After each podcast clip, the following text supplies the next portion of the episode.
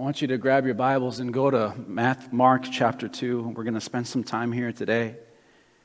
Last week we began our missions emphasis and we were talking about this very real need. And as you can see on that video by David Platt, that it's a very real mammoth need that's existing all around us. I want us to just anchor our time here today in this text and see the next phase of what we want to talk about, which is that missions is a calling to go. We talked about last week how we're called to pray for this very needy harvest field that's very real and very true. Next week, we're going to talk about the call to, to send and to make sure that we are getting more and more people out into this place where there is hurt and pain and sorrow and brokenness and people living without Christ all around the world. We're going to talk about that. Today, you should have received as you uh, came in, or if you didn't, uh, before you leave, we're going to ask the ushers to, to give um, a, a, connection, not a connection, I'm sorry, a missionary faith promise uh, pamphlet that you'll get, I want you to take that home. You're going to take a pledge with you. And you're going to take it with you. You're going to pray over that. You're going to read it and understand it. And I want you to spend some time with the Lord asking Him, What would you have me do in partnership with this very great calling that exists, this very great need that is out here? And I want you to bring that back next week as we participate in our luncheon. You'll be able to submit those and turn them in. So at the Welcome Center, there's all the different brochures and the pledges, and they'll make sure to get one into your hands as you are leaving this place here today. But I want us to focus on this reality here. Mark chapter 2. If you're there, say amen. Let's read the text for just a minute. And when he, that is Jesus, returned to Capernaum, after some days, it was reported that he was at home. And many were gathered together so that there was no more room, not even at the door. And he was preaching the word to them. And they came bringing to him a paralytic man carried by four men. And when they could not get near him because of the crowd, they removed the roof above him. And when they had made an opening, they let down the bed on which the paralytic lay. And when Jesus saw their faith, he said to the paralytic, Son, your sins are forgiven. Now, some of the scribes were sitting there questioning in their hearts, Why does this man speak like that? He is blaspheming. Who can forgive sins but God alone? And immediately Jesus, perceiving in his great, in his spirit, that they thus questioned within themselves, he said to them, Why do you question these things in your hearts? Which is easier to say to the paralytic, Your sins are forgiven, or to say, Rise, take up your bed and walk? But that you may know that the Son of Man has authority on earth to forgive sins. He said to the paralytic, I say to you, Rise Pick up your bed and go home. And he rose and immediately picked up his bed and he went out before them all, so that they were all amazed and glorified God, saying, We have never seen anything like this. Hallelujah. Father, we thank you for your word. And I pray, Jesus, in light of what is before us, that the very practical call that you have for each and every person would, Lord God, arrest us and compel us as we listen to your Spirit. Amen. Church, this morning, in light of all that we are going to discuss, all we've already shared last week, what we're going to share next week, I want us to anchor right here within this story, you know, that is about a specific circumstance and situation that happened years and years ago, but it has grand implications for you and I today. I can see within this story an exact uh, a pattern for us to follow as we consider the need that's all around us in the world today. I, I, that video that you saw was put together about two, three years ago. And how many of you would say, hey, that's just totally irrelevant today, Pastor Brian? That was old news. And that stuff no longer applies. I don't think that we could say that. If anything, we can say, in light of all that has transpired over a pandemic, all that has transpired in these last couple of years, and how things are moving, I would say that the need has only grown if not diminished. Can I get a witness? And so, the first thing I want to draw to your attention in this story of these four men and that paralytic man is that the need is great, so you need to catch a burden. Can we look at the burdened men who are in this story? And when he returned to Capernaum after some days, it was reported that he was at home, and many were gathered together, so that there was no more room, not even at the door. And he was preaching the word to them, and they, these four men, they came bringing a paralytic guy to hear, to see, to meet Jesus. See, there's many things in this story. The Bible is, is silent on a lot of things. There's many things about these four men that we have no clue about. We know nothing of. For instance, I have no hint as to what their names are. Maybe they were named John, Tim, Jose, Harold. I don't know. That could have been the names. I'm not ruling it out. But we don't know. What of their ages? I have no idea if these are energetic young bucks or if these are battle tested older men or if it's a combination of the two. We know not of those details. What about their social standing? Were these esteemed aristocrats or were these marginalized outcasts? We know nothing of their standing. Are they wealthy or are they in wanting? We know not those details. But more importantly, I want you to stop and consider this. The Bible is absolutely silent when it comes to what is their track record with the Lord. Are they new to the faith? Are these enthusiastic, you know, fired up young converts? Or are these men and women, men, uh, men who have, you know, sat with the Lord and experienced the great depth of his love and have tested the faithfulness of his character over the long haul? And so they decided to bring their friend. I don't know if these guys are zealous enthusiasts recently converted or if they have been with God for a long time. And you know what? Maybe you've read this story and you've asked these same questions or you considered you wanted more details. I often read the Bible and I say, Lord, thank you for those details over there, but you didn't give me these de- details over here. And, and it just brings me into a moment in a place where I can just sit there with God and ask Him questions and think through why. And He speaks in that incredible detail of what is offered, but he also speaks where things are not. He invites us through his Holy Spirit to engage. And so, if you've asked the question, I commend you. But here's what matters it does not matter their age, it does not matter how long they've been with God, it does not matter their names. But what I see that is absolutely critical is what the scriptures do tell us. It tells us, you know, not, not that they are young or old, wealthy or, or, or, in wanting, that these guys are experts or novices, but it tells us this, and it's very clear that first and foremost, what matters is that these four men were concerned about a sick friend. Turn to your neighbor and say, they were concerned. They were concerned about their sick friend. They were aware of their friend's sorrow and his pain. They could see the seriousness of his situation. They observed how difficult life was for him, how challenges, you know, pained his life because of his disability, how it limited him, and especially in light of that society that was devoid of social services.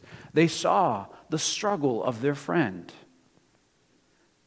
They saw how powerless he was to change his situation, and they saw themselves within his shoes. They saw themselves, I could be that man right there. I could be my friend. They have spent time with him and they could see themselves in his sorrow. And therefore, his story is their story. His plight is their plight. That's why the five of them are mentioned, because concern and compassion captivated these men. See, we don't know some details, but what I also know is this that these four believed that Jesus Christ would meet his need. Can someone say amen? Faith, faith is first and foremost Knowledge about, not knowledge about Jesus, but it is the trust, the belief that Jesus is sufficient to meet our deepest longing and our deepest need.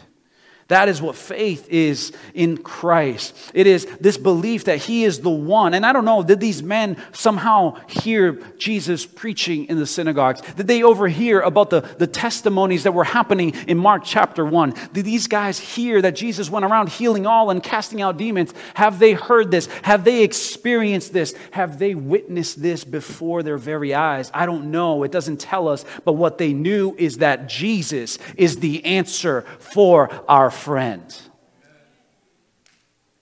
Not only that, what we do know is if we look at this text in this scripture, is the fact that not only did they concern themselves with his need, they believed that Jesus was sufficient, but these guys were so burdened that they actually did something about it.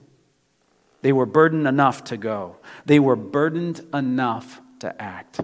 Many years ago, in a church service, in a little church, in a small worship service, as the ushers were returning to the altar, bringing the, the offerings, a little boy came alongside one of the ushers and he started tugging at his jacket. And as the man bent down to hear the little boy, the boy whispered to him, Sir, can you please put the plate on the floor? Put the offering plate on the floor. Shocked and perplexed, the usher let me, let me amuse this little boy. And he puts it down. And then to further complicate the matter, matters and shock him even further, as soon as that offering plate was put on the floor, the little boy came and he stepped right on top of that plate. And he stood on top of the coins and on top of the bills. He stood there as if to say, I give my whole life to you, Lord. I give you not just the coins in my pocket, but I give you my time, my effort, my very life. I give to you because it is worth it. This little boy, this enthusiastic, consecrated little boy, is the same kid who just a few years later in his mid teens came across a missions meeting poster on his way to his apprenticeship. He comes across a missions poster and he says, I need to be at that meeting. I need to go because something in that missions poster just captivated his heart and he was burdened for the lost. And he said, I got to go. This is the very same little boy who stepped in the plate, who went to a meeting. It's the little boy named and known as Robert Moffat. Robert became a pioneer missionary to Africa, and he was the father in law to the saintly missionary David Livingstone. That little boy felt a burden to go for the lost. Just like these four little friends, these four minor friends in the grand scheme of this entire book known as the Bible, they felt a burden. Today, in the face of such great need, it is sad for me to say to you that most of the going is reserved for pastors, or at least that's what the church believes. I told you the stat in the Barna research that 42% of people sitting in churches, they believe that it is the pastor's job or a missionary's job to go out and evangelize the world and share the good news of Jesus Christ while there's so many people living and dying without the hope of salvation and a hope of a future. It's sad to say that so many believe only a select few should go. But that was not the case in the early church. It tells us in the book of Acts, if we read the Bible, it tells us that in verse chapter 8, now those who were scattered went about preaching the word. Those who were scattered in the persecution of Paul, who was known at that time as Saul, those went around preaching the word of God. It tells us, if you read the scriptures, that in Ephesians, not only some are called to minister, but God has given all, and He gives us in so many different diversity of callings. It says in His word, and He gave the apostles, the prophets, the evangelists, the shepherds, and the teachers to equip the saints for the work of ministry, for building up of the body of Christ. See, church, the need is way too big for us to just employ a few reserved select men and women. The need is too great. We need more friends who will catch a burden for those who are hurting. The need is far too great for only a few to respond. So hear the cry of a dying world and catch a burden for the helpless and put yourself in the offering plate. This morning, I pray that God is stirring the hearts of individuals here. And you don't have to go all the way around the world, but you could go to the very job that God has ordained for you to have. Because let me tell you, there's a mission field right there. You can go to the neighborhoods right across the, the, the, the driveway and you can meet the mission field that God has for you. You can also get on a plane and go around the world if you would just catch a burden for the lost. The need, let me guarantee you, is out there and it's real. Secondly, those who respond encounter obstacles. So get creative. Let's look at these four friends as they encounter the calling. They feel the calling of God to bring their friend to Jesus. And when they could not get near to him, because of the crowd. They removed the roof above him, and when they had made an opening, they let down a bed on which the paralytic lay. As they approached the house, they're met with an obstacle. As they come to that place, they are met with an obstacle. And I think for us to understand the, the, the, the, situation and the scene, let me just explain to you what a house in, in that time looked like. It wasn't the massive, elaborate homes that we have with multi room and multi bathrooms and all that kind of stuff. We are absolutely blessed in this nation. And it's an incredible blessing. But a regular peasant's home in the time of Christ, when he was walking in, in the Middle Eastern uh, region of that world, uh, they were single room buildings that were not too big. Single room structures that were not too big. And you know what? On the roofs of those homes, they would often use it for storage, for drying fruit, and even for sleeping on warm summer nights on a day hot like this, they would probably sleep at night. And to access that roof, there would be a ladder on the outside of that home. It would be kind of like a stairs, uh, a ladder that would allow you to go up there. If you've ever seen a modern day, um, you know, multi uh, apartment complex, you see those escape ladders, those fire escapes. It's much similar to something like that, but back in that day. And the roof itself was usually made of wooden beams attached with you know um, different things and compacted with earth so that it would shed water when it rained. And so when they arrive at this house the house of hope the house where jesus lay the house where the salvation for their friend would be had they come in front and they meet an obstacle. Isn't it funny church that often we find obstacles when we try to bring people to christ? Have you ever experienced that this is your chance to say yes or amen. Maybe you have a success rate, you're batting a thousand, I don't know, but uh, it's often the case when we come to bring people to Christ that we encounter obstacles. Sometimes we encounter, you know, a friend that's resisting under the arrogance of self-reliance. No, I don't need this. I got enough talent and ability and money and whatever, and I got this. I don't need a, sa- a savior. I don't need salvation. I'm good. I'm a good person. Sometimes we encounter the obstacle of faulty assumptions that are holding them captive. Sometimes we encounter the very real trauma, and some of which was perpetrated at the hands of other Christians or even the church. We encounter obstacles, whether it's selfishness or time, confusion or injustice. We have obstacles that often stand in the way in the hearts of those that we're trying to bring to Christ. But yet, what about within us?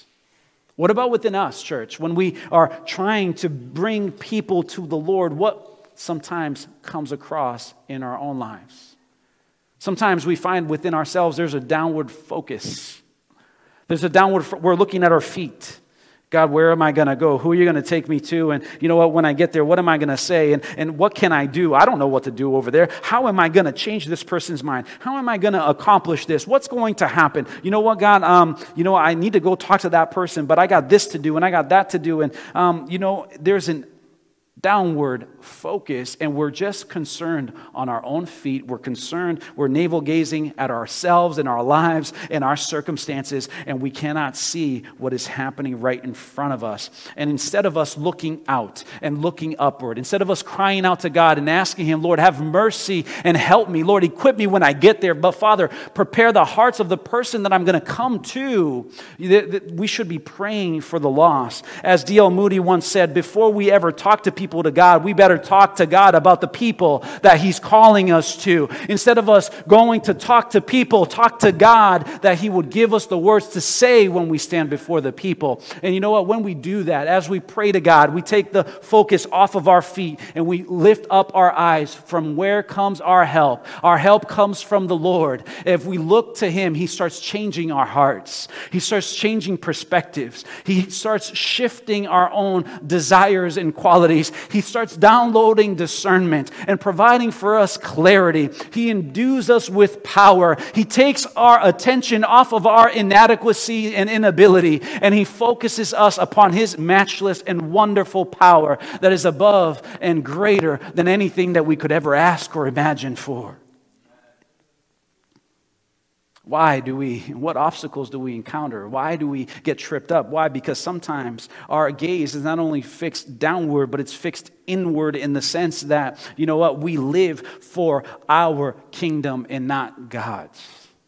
Sometimes we're just so busy about our little kingdoms with a lowercase k, our little kingdoms, my little castle, my little chariot, my little uh, opportunity for conquest and mission and victory, my little progression. It's me, me, me, me. And we cut out every single space to have an evangelistic conversation. We have no margin. We have no margin to be able to have a conversation. I'm just focused about building my kingdom and building my mission and advancing my bank account and advancing my reach and my influence and this and whatever. And I have no opportunity to just look up and have a conversation with someone. But I praise God that there is a eunuch in heaven today that is, is glorifying the Lord because Philip had enough margin to have a conversation with a man by a lake in the middle of the desert a little body of water. He spotted it right there, and Philip had a comment. I praise God that there is a whole village of Samaritans who are praising the Lord today because Jesus had enough margin to stop and have a conversation with a woman at a well not just about building his own little, not just about being tired or being, you know, about his own business and what he had just accomplished or what he needs to get done on his to do list, but having enough margin to be able to go forward. I praise God that there's a layman in heaven today that Peter and John had enough margin to stop at that gate beautiful and say, Hey, silver or gold I do not have, but what I have I give you. So rise, take up your bed, and walk. Church, those who go will often encounter obstacles, so we got to get creative. The problem is not that there's an obstacle there. The problem is that when we find the obstacle, we give up because it's too late. I praise the Lord that these men did not turn around when they came to that house, but they looked up. When they looked up where their help comes from, they noticed that there was a roof. And they went and they approached that space. They bypassed the crowds who would not let them passage, who would not allow them to go in. And they went up and they met an obstacle with a solution.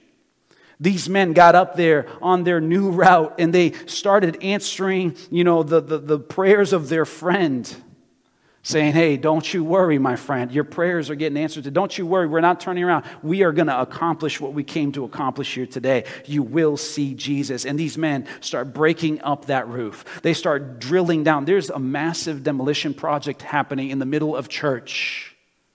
Imagine if someone started taking a jackhammer to our roof right now. How many of you guys would be so concerned about what's happening up there that you lose fact of what is happening within the meeting? That Jesus was speaking and declaring his wonders and teaching. And in that moment, these friends start demolishing that roof. And these guys are so concerned for their friend that they don't care about the cost. These guys don't care about what they need to do in order to get their friend before Jesus. They start breaking that space so that they can get their friend to Jesus. For those five men, the roof had to be broken up. Their desperate desire to see their friend before the Lord meant that they could not care more for the awkwardness of the interruption, the, the awkwardness of that moment, or the cost of that demolition and destruction and damage. These guys were more concerned with their friend than in saving face. Sometimes I wonder for myself do I have that kind of faith? Sometimes, in the moment of a heated conversation or in a moment where it's the exact opportunity for me to speak about God's word and declare something in His truth, then all of a sudden, I don't know what happens, um, but there might be an intimidation or something. And, and I've, I, I have to admit to you, there's been times in my life where I didn't speak up or do what I needed to do because there was something that got in my way. Maybe I'm the only sinner in this place that's ever experienced that. But these guys said no. I need to speak. I, we need to act. We need to do what we need to do. And so for them, the person was more important than the cost. And I praise God that this is a principle we find all throughout the scriptures. When we see Jesus in Mark chapter 5, just a couple of verses, chapters later, when he finally goes over to the other side, to the region of the Gerasenes, a demoniac man comes and approaches him. And before he's before him, this man screams out. He is conflicted and he's afflicted by these demons. And Jesus declares that the demons would flee from the man. Before they flee, they ask Jesus, please let us go and, and, and come into those herds of pigs right over there. Jesus declares, Get out of this man. Yes, go, get out of here. And the demons jump over onto that herd of pigs, and immediately they drive those pigs off the cliff to drown in that body of water herds of pigs. But yet Jesus was more concerned about the demoniac man than he was concerned about the loss of the farmer who just lost thousands and thousands of his pigs and his herds and his well being. Why? Because to Jesus, the person is more important than the cost. I praise God that He was more concerned for us, that He chose to go at His own expense. Years ago, there was in the British, uh, British naval officer who, as he was serving in his term of duty, Admiral Hunter, he was court martialed because of something that was allegedly done. He endangered one of His Majesty's vessels. At the trial, evidence was put before them, and it corroborated the fact that he, he did exactly what they were claiming he did. They presented the fact that he had damaged a particular ship very severely. And so, after they presented the facts, the admiral gave his one defense, and he said this Gentlemen, all the evidence that you have heard today is very true. But you have not heard the reason why the vessel was injured. I ordered the vessel to be put about because there was a man overboard, and I had hoped to save him. And, gentlemen, I deem that the life of an individual sailor in Her Majesty's Navy is worth all the vessels that float upon the seas. Church, that's what Jesus has demonstrated for us. That every single life is more important than any accolade, than any material thing, than any single objective that we could ever pursue anything that we could ever give up, anything that we could ever let go of. The individual is more important. These friends, whatever the obstacle was before them, they decided that we're not turning back, but we're going and we're following after Jesus, and we're bringing our friend before him. Friends, those who respond to the calling to go into missions, the calling to go and partner with the kingdom of God, wherever that leads you, are those who realize there will be obstacles, but they get creative. Not only that, we'll go to one more, but let me just say this. Because there will be a cost, you got to be ready to let go of whatever that cost may be. You must be ready to pay the price and say yes. Some of us might say, Oh, Jesus, you're calling me to go, and you're calling me to be creative in how I'm going to meet the needs of those around me. And so, God, I know that that's going to require me to lose a little bit of sleep. I say, Lose it. It's going to require me to lose a little bit of an investment. Maybe I'm going to miss out on an investment. Maybe I'm going to miss out on, on some great opportunity. Maybe I'm going to, you know, suffer some, some, some criticism. Maybe I'm going to be un, misunderstood and suffer, suffer some embarrassment. Maybe I'm going to actually suffer some persecution. But Jesus said, Go. Go, therefore, Make disciples of all nations, baptizing them in the name of the Father, the Son, and the Holy Spirit, teaching them to obey all that I have commanded you. And lo, I am with you always to the very ends of the age. Go, pay the price, lay down the sacrifice, get creative in how you're doing it, but just go because the need is great. Our ability is limited. So we need to learn to trust the Master. That's the third thing I want you to understand. There was an empty bed and a renewed heart after Jesus encountered these five friends. Just look with me at this text right here. It tells us that Jesus is talking. He sees the thing, the, the roof is broken before them. There's probably dirt falling on people. There's twigs falling on people. People are getting, uh, you know, restless. They're talking, they're murmuring. And, and Jesus is trying to preach, and he stops and he starts gazing up at those people coming down. He sees a head poking through the, the hole. And then he sees a bed coming through the hole. And then he sees a person hanging on that bed. What a sight that would have been. And it says in verse 5 when Jesus saw these men, he said, Son, your sins are forgiven. Can you imagine those four friends at that moment? We know what the people inside the room, especially the scribes, are going to say. We've read the text. But imagine the, the, the shock or, or the surprise in the eyes of those four friends.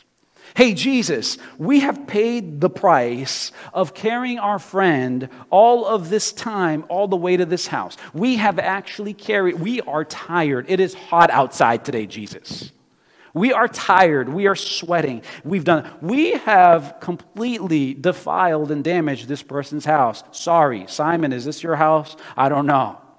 My bad. What's the bill? What's the invoice? We'll take care of that later. That we have done that. We have paid the price. We have interrupted the meeting. And Jesus, we have come here for something else, and now you're offering something invisible where what we asked for was something tangible. Can you imagine the surprise of these four friends? Our friend on the mat here did not come for you to forgive him, but he came here so that you would touch his legs and make him walk. And I've wondered why did Jesus declare first and foremost, you know, he talks about the issues in the heart of the scribes there, but I want us to capture this within our own hearts. That Jesus says to the man, Your sins are forgiven. You know, there, there's nothing in this story that would suggest that the man's, you know, disability was at all related to something in his past life in terms of sinfulness. There's nothing in here to tell us that he's actually lame because he has committed some egregious sin in his life. And in fact, the Bible, if you read the book of Job, it tells us that we should not be jumping to conclusions about people's disabilities or problems or sorrows because of sin. It could be something totally apart from that and part of God's great grand design and plan. When one man was stricken with blindness, and they asked him, Who sinned, his father or his parents or this man? What was this? Jesus says, None. This is for the glory of the Father that I may heal him. We don't know what is going on. There is nothing indicating that he is full of sin, and therefore that is why he is lame. There's no correlation. So why? But I think, I think that Jesus declares to him, first and foremost, your sins are forgiven. Why? Because Jesus is putting a finger right here in this text on the man's real and pressing need. Doesn't Jesus, when we show up, ask him for something?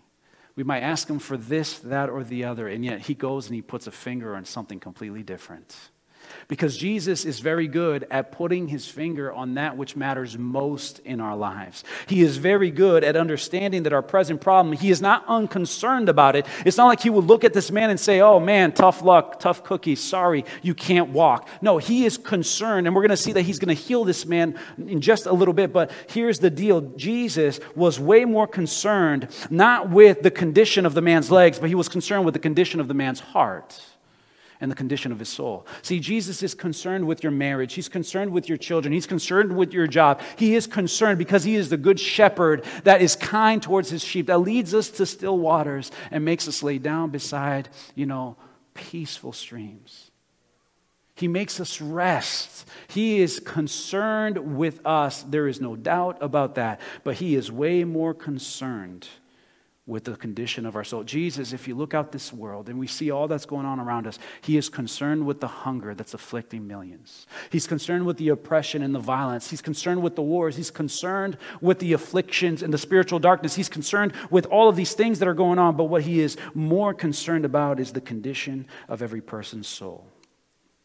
And so Jesus wants for you what he wants for you, what he wants for me, what he wants for the people in this world is not that we would just have our needs met and, you know, our lives, you know, enlarged.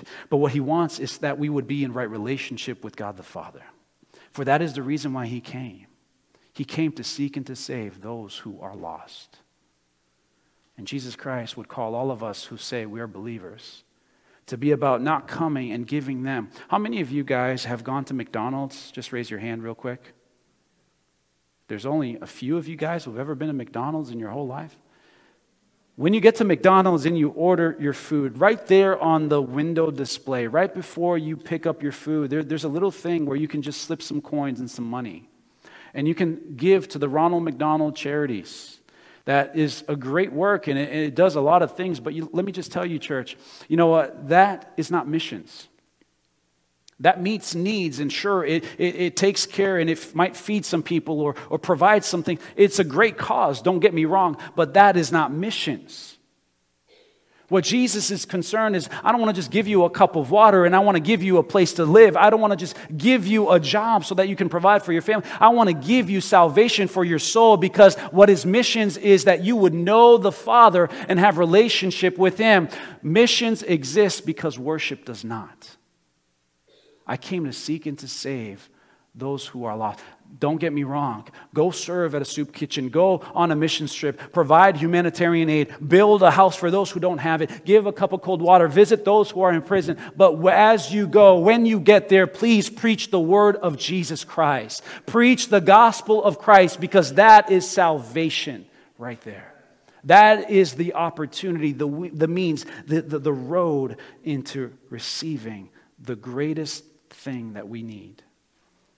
I'm not going to get into the reaction of the scribes. Let me just tell you that, you know what, there was brokenness within them as well.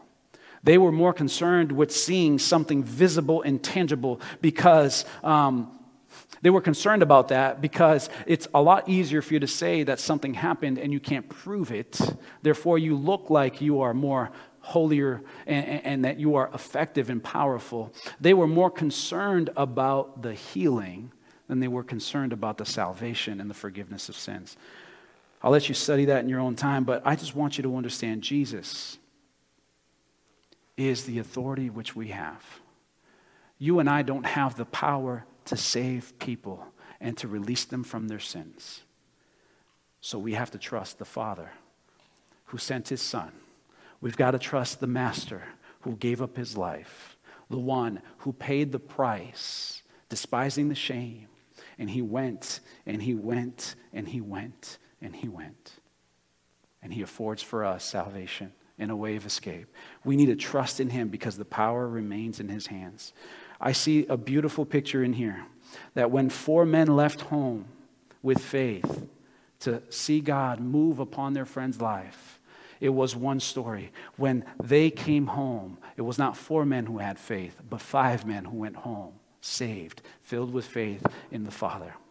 Last thing I want to bring to your attention, I'll invite the team to come up and I want us to just contemplate. Our reflection today, our response today is going to be reflective.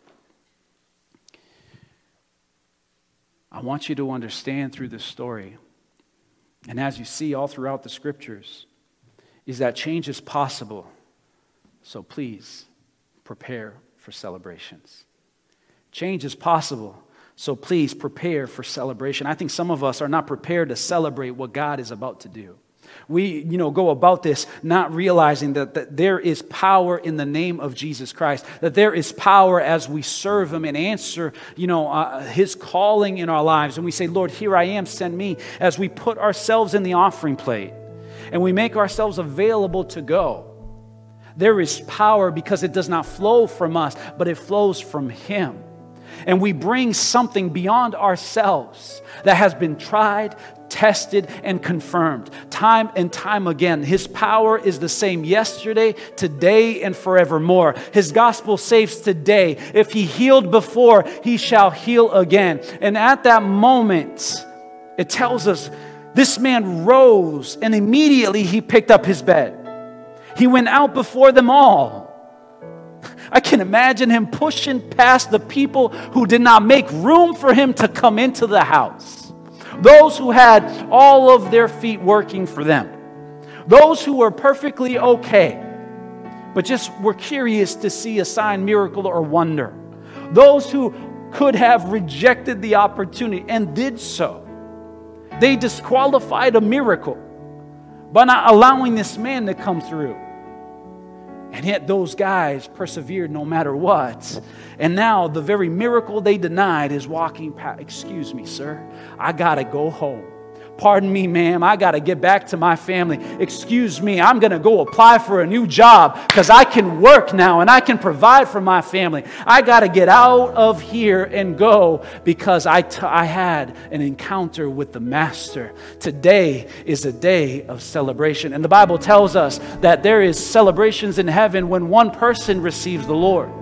There is celebrations, you know, among the God's people when one person comes to know the Lord. In the parable of the, uh, of the lost son, there was a party in that house. They turned up in that place because God had brought home the one who was lost. I know that these four friends, they must have been shouting and hollering they must have been like, Thank the Lord that we broke this roof and it was worth it. We will work as long as we need to repay and, and fix the damages. But you know what? My friend, this guy that we love, this person we were concerned with, this person that we dreamed for, that we believed for, that we knew the Lord could minister to, this one who was lost, he is found, he is whole, he is good, and it is a good day. There was rejoicing there. And there's rejoicing. Believe you me, in the families of the ones you will go and reach. It, it, just, just get close to somebody who used to be bound up in chains, subjected to addictions, lost in confusion, hopeless in their despair completely oblivious to the salvation and the hope and the future that God has reserved for human beings. And they did not know. Get around their family, get around them once salvation comes into their home. Come around their house, listen to their stories, hear the words in their mouths, and you're going to witness a celebration of God's incredible goodness and glory. I think that some of us have forgotten the fact that change is possible and celebration is thus going to happen. Because if we caught wind of that reality, if we just fixed our eyes on that possibility, I wonder how many more would we go to? So today, as you stand with me, I want you to just capture this. I pray to God that some of you will answer the call and go to a short term missions trip. I'm looking forward to planning some of those in our near future and in partnering with different missionaries and going on te- with teams from this very church as we have gone to so many of these places in times past. I'm praying that some of you will say, Lord, here I am, I'm going to go. I pray, though, that before you wait for us to organize one and go, that you will connect with some sort of organization and that you will say yes. That you will go and experience the wonderful blessing that is when you get to serve and share Jesus Christ with someone else. It is life changing. But I pray before you step on a plane, get on a boat, travel around this world, I pray that you would contemplate and ask God to catch a burden for those that are in your immediate circle of influence. That God would break your heart for those within your family, within your workplace. That He will break your heart for those that are in your very community, living in the apartment building that you live in, living in the house next door, living in the community that God has placed you in. That He would break your heart for those who are sitting in the classroom with you that He will break your heart for those that you encounter as you go about your day. And that you'll say, Lord, here I am, send me. I pray that you would ask God, God, give me creativity to not turn tail, but Lord, that I would say, Here I am, you have sent me. So, God, as you have the power, I ask you, Lord Jesus, do your work. I want you to stop and picture right now somebody. Somebody, please. Someone in your life, in your family. Go ahead, close your eyes. Just imagine that person. Picture their beautiful, beautiful face. Jesus Christ died for them. Did you know that? Jesus Christ declared them worthy of his sacrifice. So, can you just cry out to him right now and say, Lord, this is my mission field. This is my assignment. This is the person that, Lord, I want my heart to grieve, to break, to be, Lord Jesus, completely turned. That I would see them encounter you. Forgive me, Lord, for stopping my prayers. Forgive me, God, for not going to them again and again. Lord, forgive me for not caring enough or being creative enough to broach the conversation, to open up the opportunity to speak your words of life to them. God, forgive me for just being altruistic and kind, offering a compliment, but never offering the change agent, which is your gospel. You're not going to ask me only if I gave them a cup of cold water. But God, you're going to ask me if the blood of their lives and their future is upon my hands. So, God, I pray that you would give me a burden and creativity, but God, that you would also allow me to rest in the power of your name. Can you picture that person? Can you picture that family member, that colleague, that friend? And for some of you, can you picture that people group that God's going to uproot you from this place and going to take you all the way there so that you can be a blessing? Father, I thank you that you capture the story of these four men whom we don't even know their names. I'm grateful because by not knowing their name, their age, their standing, the length of service, how long they've known you, I know that you just put all of us on the line. You put us all on the hook, and you said that we are all responsible because we can all relate to the nameless friends that were found in Mark chapter 2. I pray, God, that you would infuse us with your power, that you would charge us to go forward, and that, Lord, you would use us according to your grace. In your precious and mighty name. Lord, I pray your blessings would be upon your people, that you would use them and guide them, and that, Lord, that there would be a harvest that is impacted because of their faithfulness and obedience. In Jesus' mighty name, amen.